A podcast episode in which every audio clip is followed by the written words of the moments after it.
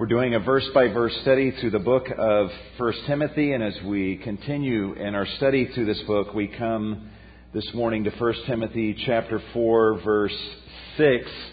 And my goal uh, this morning is to try to cover uh, verse 6 and 7. And the title of the message uh, this morning is Preventing Apostasy. Uh, preventing Apostasy. And we'll get everything we're going to say essentially from uh, verses 4 uh, through uh, 6. Last week we heard a stunning announcement uh, from the text that we covered, and that is regarding the inevitability of apostasy. Today we're going to focus on a more positive nature on how we can actually prevent apostasy in ourselves and in others. Uh, as we begin this morning, let's, let's take a few minutes to think on a parallel track just in the physical realm. Uh, this past week, uh, one of the things that grabbed a lot of the headlines was the death of Senator Ted Kennedy. And I believe it was on Wednesday this week that I read a headline that said something like this Ted Kennedy dies of brain cancer at age 77. He had been diagnosed with uh, brain cancer about 14 months ago and fought that uh, and eventually succumbed to that.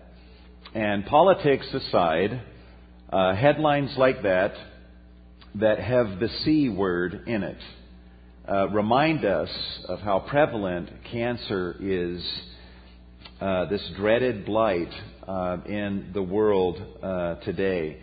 In fact, let me just ask for a raise of hands. How many of you would say that you have been diagnosed with any form of cancer or someone you love and care very deeply about, family or friend, has been diagnosed with cancer? Raise your hand. See, basically, every hand uh, in this room goes up when we ask that question. All of us have been touched by uh, cancer. Uh, was reading this week that the American Cancer Society says one out of every two men and one out of every three women will be diagnosed with cancer in their lifetime. It's a very sobering statistic that they give there. Cancer is is everywhere. Uh, not only in the news this week, but Jim Brown, one of our missionaries that we support, who's in Atlanta, was diagnosed uh, with bladder cancer, and just on Friday of this week uh, underwent surgery, and the surgery went well, and the doctors feel confident that they got um, all of the, the, the cancer, and I think there will be some ongoing radiation just to make sure that they get anything that might still be there.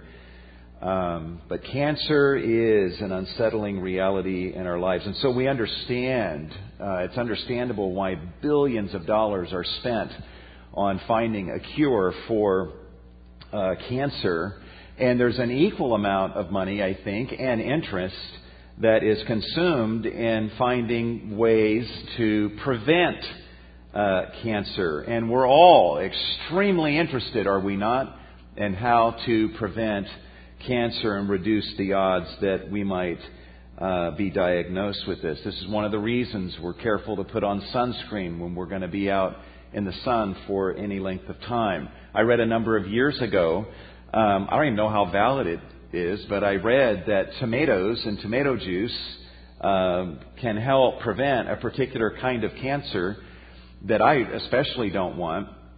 And um, so I have five tomato plants in our backyard and eat uh, at least one tomato a day, not only because I love tomatoes, but also if it serves to reduce the odds of this particular cancer, then I'm all for that. Uh, and yet, with all of the efforts that we might take to cover our skin, wear sunscreen, and eat the right kinds of things, we all know that ultimately all we're doing is reducing the odds, right? And there's no guarantee. God is sovereign and in control of these things, and we know that we can do everything that we could possibly do and yet still receive this diagnosis uh, one day. So, just thinking along those lines, um, I want us to then come to what we began to look at uh, last week, where uh, Mike actually helped us to see in 1 Timothy chapter 4 verse 1, a, a very unsettling announcement. Um, he says in chapter 4, and by the way, this headline that we read here comes from a reliable source, the Apostle Paul, and he's getting this information from an extremely reliable source, and that is the Holy Spirit, who knows what he's talking about. And look at this headline that screams at us at the beginning of verse 1.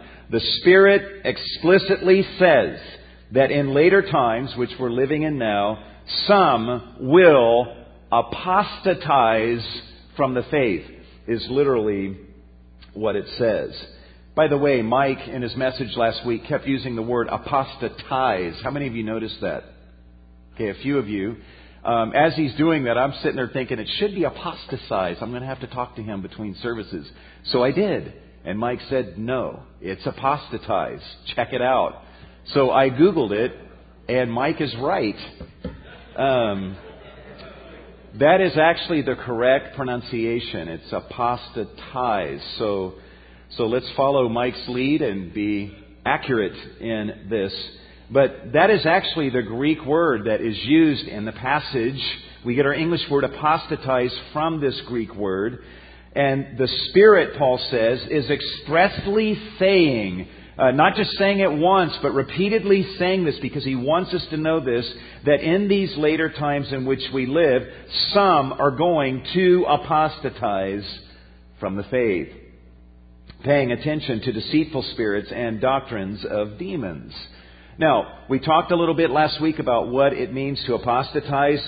Literally, the meaning of the word means to set oneself away from. That's what the literal etymology of the Greek word means. It means to withdraw from, to depart from, to move away from, to distance oneself from. I am right now behind this pulpit. I am now, if I'm speaking Greek, going to apostatize from the pulpit. I am distancing myself from where I was originally. I'm moving away from the pulpit. And if I were speaking Greek, I would use this word to describe my movement away from this pulpit. And Paul says that the Spirit is expressly saying that in later times some are going to apostatize from what? From the faith. Now, we got to make sure that we understand this, all right? Um, in fact, I would encourage you to underline or mark the words the faith because Paul's being very precise here. Uh, the word the faith or the expression the faith is a synonym for the gospel. We're going to see it again later uh, today. And so what he's literally saying is the Spirit expressly says in later times, some will apostatize from the gospel. They will withdraw from the gospel. They will depart from. They will move away from. They will distance themselves from the gospel. Now, notice what he says and what he doesn't say. He doesn't say some will apostatize from the church or they will apostatize from being professing believers or they will move away from professing or from genuine believers, the genuine community of faith. Now, there are some who do that, but understand that the problem Paul is dealing with in the Ephesian church is people who have moved away from the gospel, but they won't move away from the church. They've departed from the gospel, but they still call themselves Christians. They've not moved away from claiming to be Christians. They've moved away from the gospel, but they've not moved away from Christians. In fact, they're still a part of the church. They want to be members of the church. In fact, even beyond that, they want to be teachers. They want to be elders in the church. They want to be Sunday school teachers. They want to teach in the church. Now, indeed, some people apostatize from the gospel and at the same time they leave the church.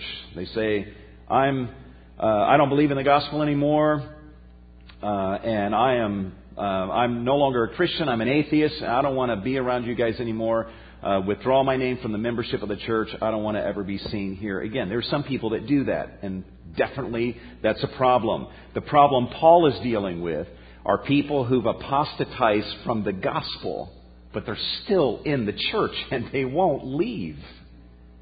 In fact, in chapter 1, verse 20, look at this verse. Paul speaks of such individuals, and he says, Among these are Hymenaeus and Alexander, whom I have handed over to Satan. That's, that's one of the ways of saying I've excommunicated them. I've made them leave the church because they wouldn't go on their own. And so the problem that the Spirit is warning us of, listen carefully, is that there are people in the church who have moved away from the gospel. In the church today, and I'm speaking of the church at large, there are uh, members of churches, even solid churches, who these individuals themselves have moved away from the gospel. There are men standing in pulpits today preaching sermons who have apostatized from the truth of the gospel. There are individuals that are teaching in seminaries, training the next generation of pastors who are teaching Bible, teaching Greek and teaching Hebrew, who themselves have apostatized from the gospel, but they won't leave Christians alone. In fact, they want to teach them and take them with them on their journey away from the gospel. Inevitably, in the history of Cornerstone, the Spirit is warning us that there will be individuals in the Cornerstone family who apostatize from the gospel and still remain among us. And we need to be discerning. This is a terrible fate. This is the dreaded A word. This is a terrible diagnosis that one has apostatized from the gospel. And yet, the Spirit warns us that this is going to happen. And you know what? When we hear this kind of announcement, I hope that we hear it with a spirit of humility. At the Last Supper, Jesus said, One of you is going to betray me. And then what does the text say? And all of them said, Yeah, it's Judas, right? Is that what happened? No, each of them, they went around the room and each of them said, It's not I, is it? Is, is it I? Because all of them saw that, you know what, I'm capable of this. And as I sat through Mike's message last week, there was a part of me that said, It is not I, is it? And we should not either have a fatalistic sense that, well, I guess it's inevitable, and so there's nothing we can do about it, so let's not worry about it, and some are going to apostatize no matter what. But we also should not have a prideful attitude of thinking that it's utterly impossible for me to ever move away from the gospel. No, what we need to do as a church as we go through passages like this is be very concerned for our own welfare and for the welfare, uh, welfare of our brothers and sisters uh, in uh, the Lord. I don't want to apostatize from the gospel. I don't want my wife to apostatize. I don't want my children to move away from the gospel. I don't want my brothers and sisters here in the Cornerstone family and my fellow elders. I, I don't want any of us to apostatize. And so, what we're going to be doing uh, this morning is this will be encouraging. We're going to look at four actions which pastors and all Christians can engage in to prevent apostasy in themselves and in others. We're talking apostasy prevention here for ourselves and for others. And we'll begin to see this in verse 6. But let me read to you, beginning in chapter 3, verse 16, all the way through verse 7 of chapter 4. Paul says, By common confession, great is the mystery of godliness. He who was revealed in the flesh was vindicated in the Spirit, seen by angels, proclaimed among the nations, believed on in the world, taken up into glory. But the Spirit explicitly says that in later times, some will fall away from the faith, paying attention to deceitful spirits and doctrines of demons, by means of the hypocrisy of liars, seared in their own conscience as with a branding iron. Men who forbid marriage and advocate abstaining from foods which God has created to be gratefully shared in by those who believe and know the truth. For everything created by God is good, and nothing is to be rejected if it is received with gratitude for it is sanctified by means of the Word of God and prayer. Verse 6 In pointing out these things to the brethren, Timothy, you will be a good servant of Christ Jesus, constantly nourished on the words of the faith and of the sound doctrine which you have been following, but have nothing to do with worldly fables fit only for old women. On the other hand, discipline yourself for the purpose of godliness. Let's see how far we get this morning. Four things that we can do to prevent apostasy in ourselves and our children and our spouses and in our brothers and sisters here in the church. Number one is we need to be willing to point out truth to one another. We need to be willing to actually talk to one another and point out truth to one another. See, it's not even, you know, Paul's telling Timothy to not only just be concerned about preventing himself from apostatizing, but he's giving Timothy responsibility to be looking out for his brothers and sisters and to actually do things. In fact, he's talking to Timothy as a pastor here, and he's telling Timothy, as a pastor, you have a role to play in preventing apostasy. You are one of the means that God has chosen to employ to prevent God's people from apostatizing. And we learn here that we should point out truth to one another. Look at what he says in verse 6. In pointing out these things to the brethren, you will be a good servant of Christ Jesus.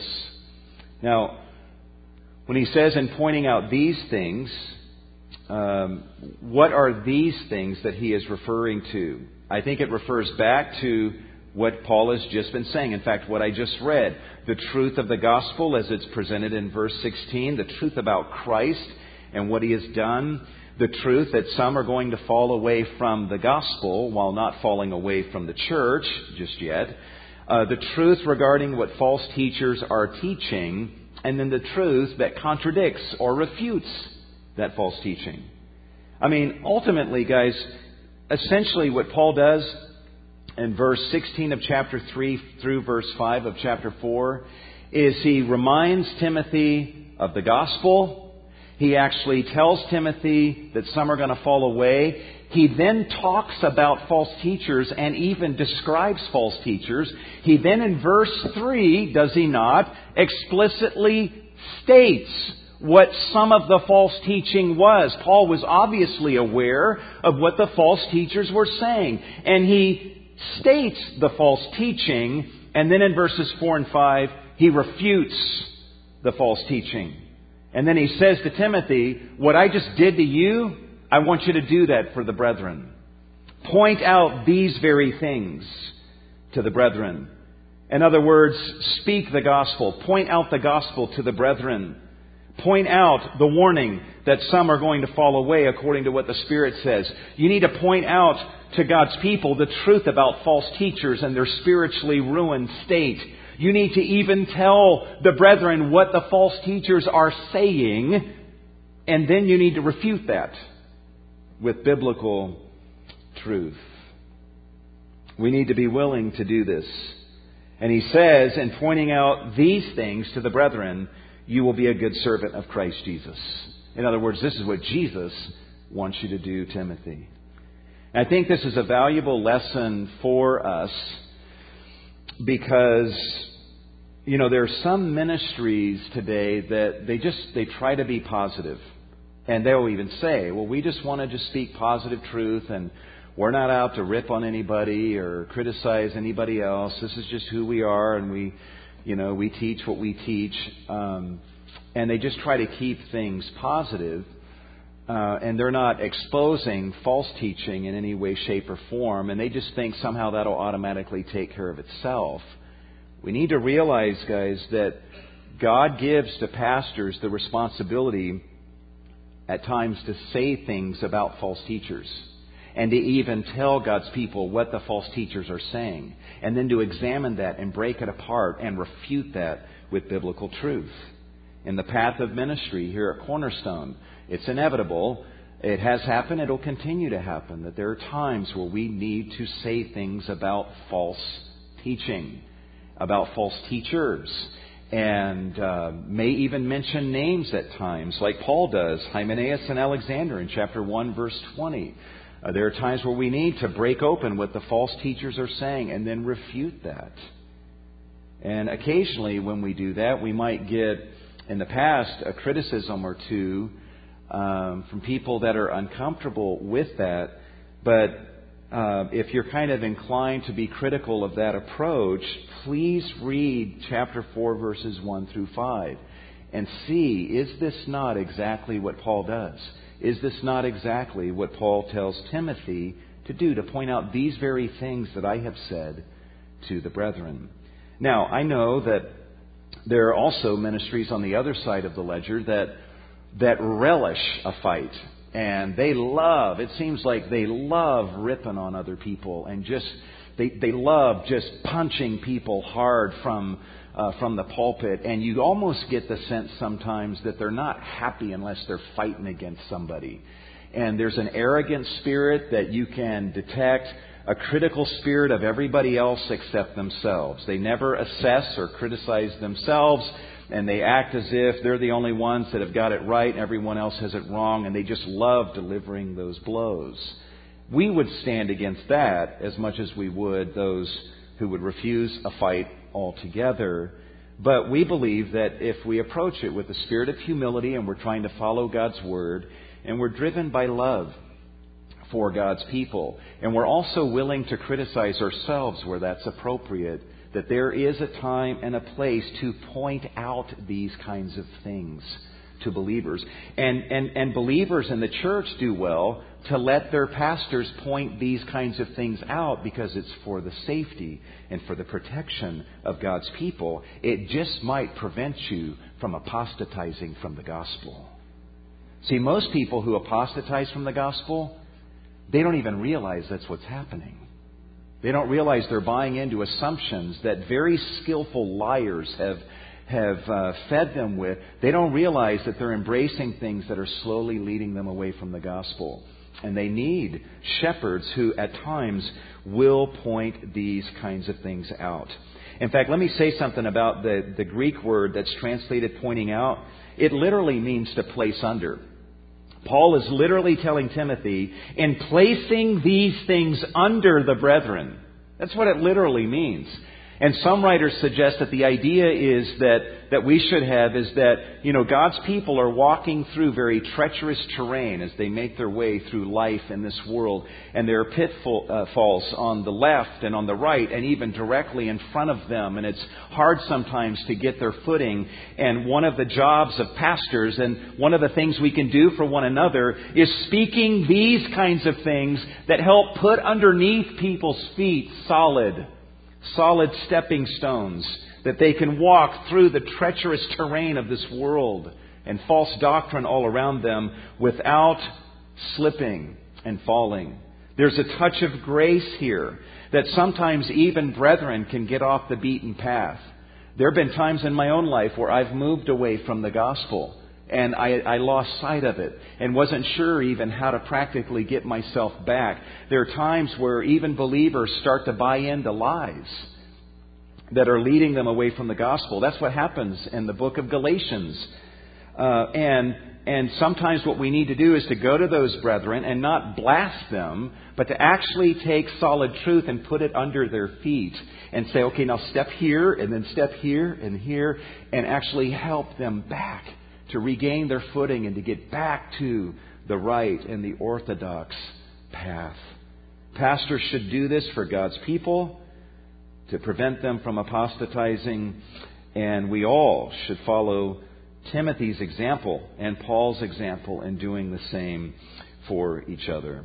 Well, there's a second action that we should engage in to uh, prevent uh, apostasy both in ourselves as well as in other people, and that is we need to constantly be nourishing ourselves with gospel words. We need to constantly be nourishing ourselves with gospel words. Look what he says in verse 6. In pointing out these things to the brethren, you will be a good servant of Christ Jesus, constantly, and this is present tense, perpetually continuously, constantly nourished on the words. All right? He's letting us know God has chosen to reveal himself by using language and by using words. He's revealed Jesus, the person of Jesus, the work of Jesus. We know about these things because God has chosen to use words to express these things. And Paul is telling Timothy and by extension all of us, to be constantly nourishing ourselves on the words, and then there's two phrases modifying words. Look at this. On the words of the faith, which is a synonym for the gospel, on the words of the gospel and on the words of the sound doctrine which you have been following. So he's telling Timothy, I want you, if you're going to, you know, prevent apostasy in yourself and uh, and, and want to be used of God to help prevent it in the lives of other people, you need to be in a constant state of nourishing yourself on gospel words all the time. This is a perpetual thing, a daily thing that Timothy and all of us are to be engaged in. Now, there's several things implied here. Let's linger over this if we can. He doesn't say, you know, nourish yourself once for all on the gospel. You know, as if I can so nourish myself on gospel truth today that I never again ever need to nourish myself. I'm forever in a state of nourished because of what I have done today. No, what, one of the things implied here is yes, the gospel can indeed nourish perpetually. That's one of the things implied here. Paul wouldn't say be nourishing yourself perpetually on the gospel if it were not true that the gospel could perpetually nourish us. What that means is if you know the Lord for 50 years, 50 years from now, you can be chewing on gospel truth and it's still going to have stuff in it to nourish you and to strengthen you. You'll never reach a point 50 years from now where you're chewing on, on, on the gospel and you're like, you know what, this is, I'm down to the gristle here. I mean, there's, there's no more nourishment left for me. That'll never happen. It's inexhaustible. You're never going to be able to take everything off the table that God has prepared for you in this sumptuous feast that we call the gospel. There's enough here to nourish you throughout this life and in and throughout eternity. But another thing implied here, as I said a minute ago, is that there's a need for constant nourishment. Um, we need to nourish ourselves today, and then we need to nourish ourselves tomorrow, and then nourish ourselves the next day. It's possible that you may totally effectively nourish yourself with gospel words today, but on Wednesday you're starving and weak, and the devil comes and just pushes you. Just very little, and you fall over because you're so weak. And you might say, What happened to me? I was so nourished on Sunday. Well, yes, you were, but you weren't perpetually nourishing yourself. Another thing implied here that's related to that is that the gospel is not intended by God to once and for all nourish. No, it's something that we are to be constantly engaging in. You know, John 6:35 used to trouble me it says, Jesus says, I am the bread of life. He who comes to me will not hunger, and he who believes in me will never thirst. And I remember thinking, wait a minute, I've come to Jesus, I've believed in him. Why am I hungry and thirsty for so many other things that even God has prohibited? But one day I was looking at this verse in the Greek text, and let me give you a literal reading. I am the bread of life. He who continually comes to me will never hunger. He who continually believes in me will never thirst. Jesus would say, Don't just come to me today. Come to me tomorrow and the next day. Perpetually, repeatedly come to me for nourishment. And as long as you keep on coming back to me for nourishment, I guarantee you, you will never, while in that state of coming to me, you're never going to hunger for anything else. It is to be repeated. And you might say, man, that just sounds so tiring. Every day I got to nourish myself on the gospel. You know what? Do you complain that way about physical food? Oh, I got to get up today and I got to eat again. I got to eat this delicious meal and and for the rest of my life I've got thousands of meals that I'm going to have to eat and imagine all the chewing involved in that and the the swallowing that I'm going to have to do, and then the energy that my body's going to expend in digesting. I mean, do you, does anyone complain about that? No, we like being nourished. And we ought to have the same attitude here. It's a delight for God to say, hey, you get to nourish yourself every day on gospel words. Now, where do we find gospel words? In the Bible. We find them in the Bible. And what we're learning here is that we need to have a voracious appetite. We don't just read the Bible. We don't just read words on the page, but we chew on those words. And we don't just chew on them, we swallow them and we digest them. This speaks of more than just a casual reading of a chapter a day and then we could say, okay, I'm done with my Bible reading for today. No, God says eat them. Don't read them, eat them, digest them, take them into your heart and your mind to where they become as much a part of your being as food that you eat becomes a part of your physical being after you have partaken and digested that food. We need to be in a constant state of nourishment. In fact, I would say, and is this not true? Um, well, you don't know. I'm, this is personal, but you, I think you, this would resonate with you all. The dumbest things I've ever done in terms of stepping outside of what God allows and doing what He's prohibited, I've done those things when I was not in a state of being nourished and full. I was not in a state of fullness. I wasn't feasting.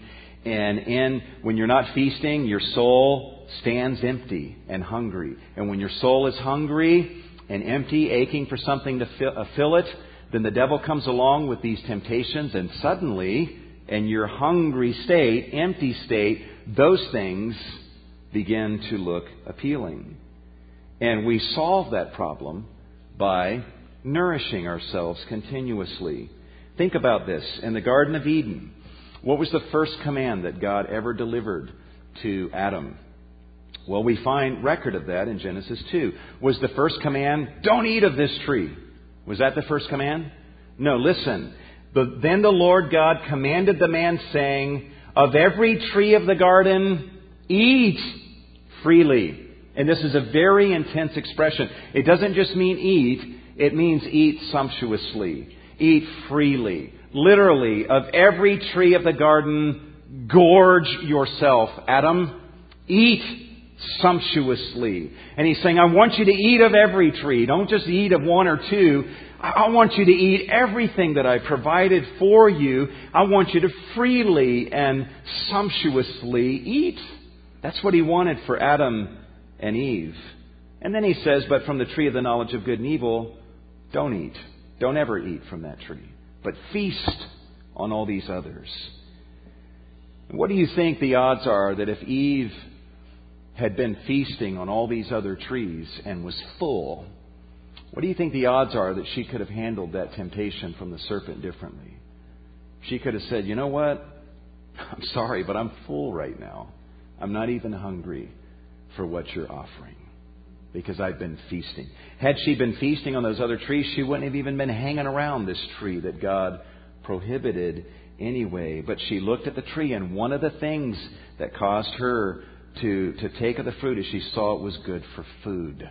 She was like, Man, I, I, I want this. She would not have desired that if she had been stuffing herself in the best of ways and feasting sumptuously the way that God had instructed Adam and Eve.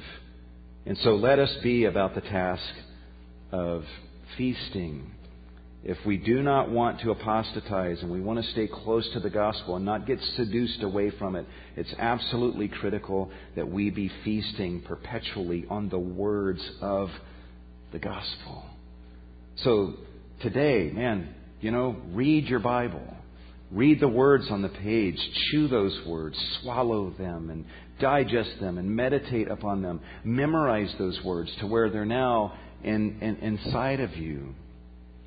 Don't just chew your food and then spit it back on the plate and say, I think I'm better off for having chewed this. No, swallow it. That's, that's what meditation and even memorization is all about. Take the very thoughts of God and memorize them to where His thoughts are now your thoughts swimming around in your brain.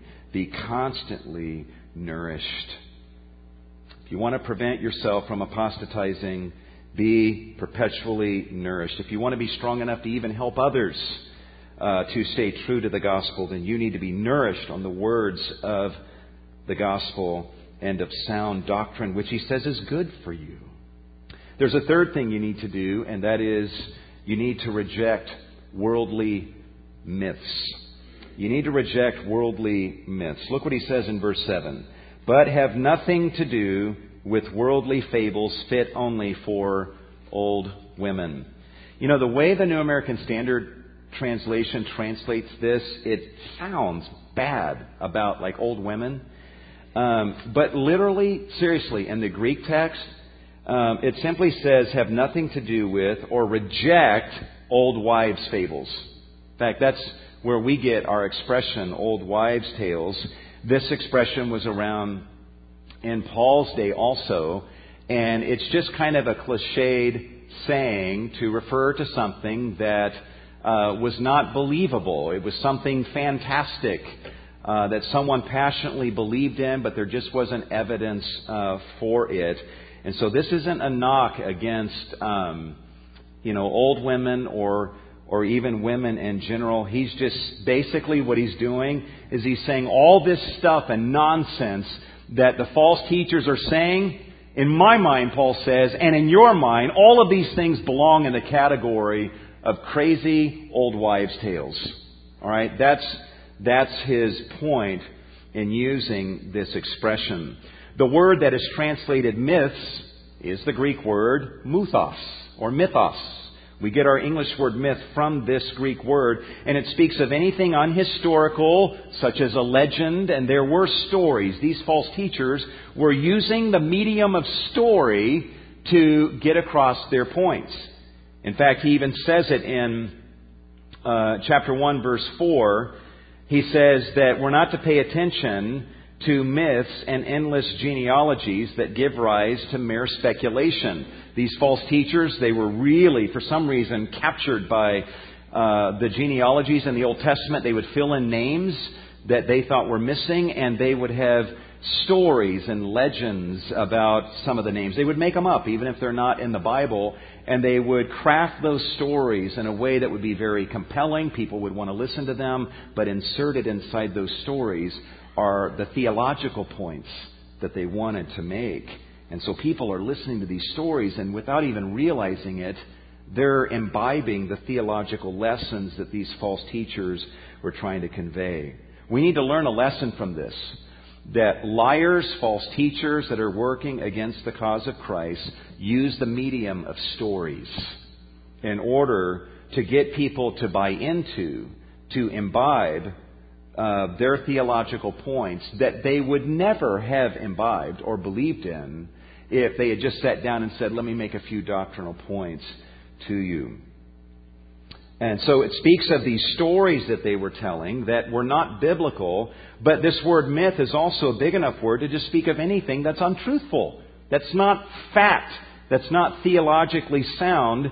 Anything untruthful like that belongs in the category of myth. Paul refers to these myths as worldly myths. In other words, they're profane. The Amplified Bible says profane and impure and godless fictions. Uh, in other words, they're, they're, myths that don't lead to godliness. Uh, in fact, they lead to further ungodliness. They are myths that, in spite of what the false teachers say, they will never lift you beyond this world to true godliness. They're simply of this world and only of this world. And if your goal is to truly be pleasing to God and to make it all the way to God, these myths, the teaching of the false teachers, will never get you there. Worldly fictions. Paul says, Timothy, I want you to be constantly nourished on gospel words and of sound doctrine. I want you to have a voracious appetite for these things, constantly eating and chewing on and meditating and nourishing yourself with these things. And at the same time, Timothy, I want you to push yourself away from the table that the world is setting for you and refuse, reject the fare that they are offering to you.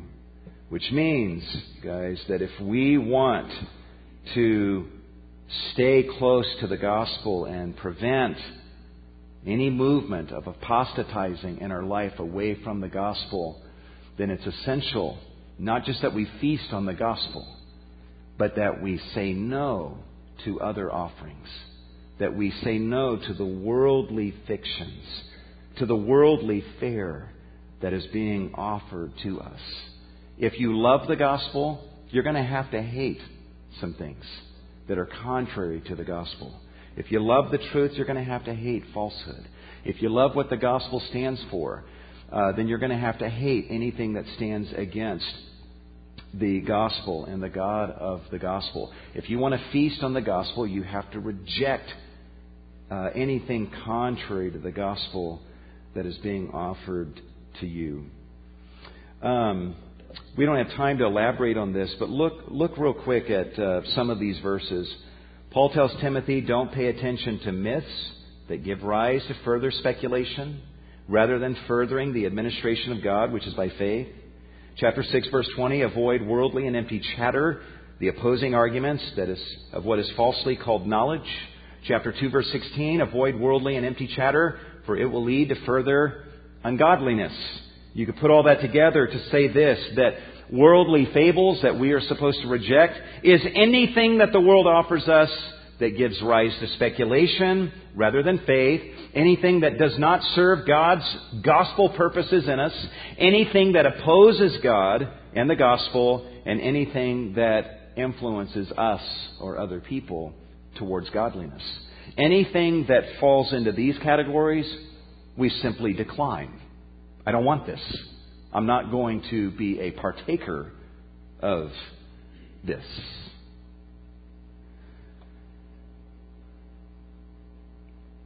Just some practical questions um, that I think people would do well to ask. You know, the entertainment choices that you make. Who is it that provides those entertainment choices? Who is it that's creating these stories that are so compelling that maybe you can't go a week without, you know, catching that particular show or watching the movie that comes out? It baffles me sometimes how undiscerning Christians can be and how there are some people in the church who almost any movie that comes out, they got to see it. They just have to see it. And maybe not every one of them, but seven or eight out of ten. It's just they have to see it. And they don't review the movies before they watch them. They don't review the movies before they invite their brothers or sisters to come watch those movies with them. Uh, they don't think through the message uh, of those movies before they go watch them. They're not careful about the objectionable content that might be in those movies, and it, they just have this trust of Hollywood that Hollywood doesn't deserve. And I'm not saying every movie is bad. That's not my point. But but there's a lot more bad stuff than I think sometimes people think that there is, and they just naively, whatever table you want to set for me, I'll trust you and I'll eat whatever you set before me. And they end up eating a lot of garbage that is shoved down their throats. They're not feasting on the gospel, but they're feasting on the world's fare. In fact, you can, you can actually discern the degree to which perhaps you're feasting on the gospel by observing the other things that you seem to have an appetite for. People that are feasting on the gospel and they're full, when they look at a lot of these offerings that you might find so, man, I got to see this, this is awesome, they look at that as manure. But to you, it seems attractive. And could it be that you're not feasting on gospel truth the way that you should be? There was recently someone who was in the forest for a period of days, and they were driven almost mad with hunger. And they said, when they were found, that they started looking at different things in the forest that started to look very appetizing to them because the hunger changed what they began to find appetizing. And something like an earthworm or whatever began to be very tasty and appetizing to them. And anyone who would be that way, you would look at them without knowing anything about them and say, that person's hungry. That person hasn't had anything else to eat, or else they would not find these kinds of things uh, appetizing for themselves. By feasting on the gospel, we can change our appetites. I just want to ask you guys this morning. This is about as far as we're going to be able to get, but but what are you what are you feasting on? I would ask you too, I mean, is just the music that you listen to, is Jesus Christ the Lord of your iPod? Is He? Um, would Jesus be able to go through everything on your iPod and say, yep, He's feasting on me. She's feasting on me. I'm not saying that there's no secular stuff on there. There's, there's secular stuff that's produced that where the, the artists display the image of God in a beautiful way that we can receive that and enjoy that with thanksgiving. But come on, guys. I mean, if 98, 99% of the stuff on your iPod is stuff that the world is offering, uh, you're not feasting on the gospel. You're not using this beautiful technology called an iPod to feast upon the words of the gospel. And then maybe you wonder, why am I so weak? Why can I not stand up to temptation? It's because you're malnourished. Not only are you malnourished in terms of not feasting on the gospel, but you're feasting on the garbage of the world that not only is not nourishing you, but it's actually destroying your spiritual health. We need to be feasters on the gospel, and we need to push ourselves from the table of anything that is contrary to the gospel. And even when fellow Christians say, hey man, you gotta listen to this, hey man, you gotta watch this, hey, you gotta read this book. Listen, if it's in the category of anything that works against the gospel, we just need to have the courage to say, I'm not interested. I'm already full, thank you. I'll just give you this so you can fill in the blank, kids. The fourth thing to do is exercise yourself for the purpose of godliness. That's the last thing we need to do. And I'm just mentioning that because the whole purpose of the message next week is to talk about this subject of exercising ourselves for the purpose of godliness. Paul picks up on that theme and lingers on it, and we're going to try to do that next week. Let me ask you to bow your heads uh, this morning. You know, again, we have learned that a lot of times our movements away from the gospel are not even detectable by us. We don't even realize that's what's happening because we're not focused on the gospel. We're focused on all this other stuff that the world is offering. And then one day we look back and realize we've come so far. And if you learn nothing else from the message today, learn with me that we just need to be daily stuffing ourselves, gorging ourselves on gospel truth, gospel doctrine, and it has a wonderful power to nourish and strengthen. And we need to say no to the offerings of this world that compete with the gospel. Let us commit ourselves to doing just that. I'm going to pray in just a moment. We're going to take up an offering here also. We would encourage you to give as the Lord leads you to give. Let's pray together. Heavenly Father, we thank you for your word. We have much to learn and so far to go.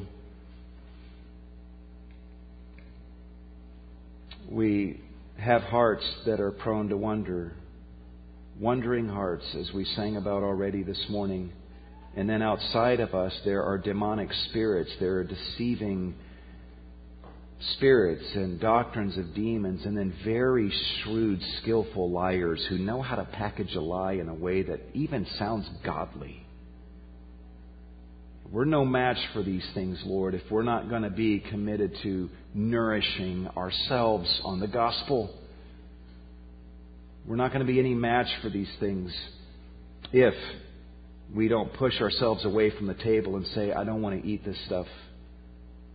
We know, Lord, that ultimately you are the one who preserves us in faith, and to you be all the glory. We know that, we believe that, and yet in this passage, you're, you're telling us that we have a role to play that you will empower us for, but we can't just meander through life and expect to be true to the gospel. We've got to be disciplined. We have to exercise ourselves. We've got to be nourishing ourselves and saying no to certain things. Give us the grace to do these things. And when we do these things, Lord, we'll give you all the praise for preserving us in faith. Thank you for the opportunity to give of our offerings to you also this morning, Lord. Receive our offerings as an act of worship to you, and then use the money that is given to spread the fame of Jesus Christ, that other souls may be nourished as we ourselves are in Jesus and in the glorious gospel of Christ. We commit ourselves to you, Lord, in the name of Jesus. And all God's people said,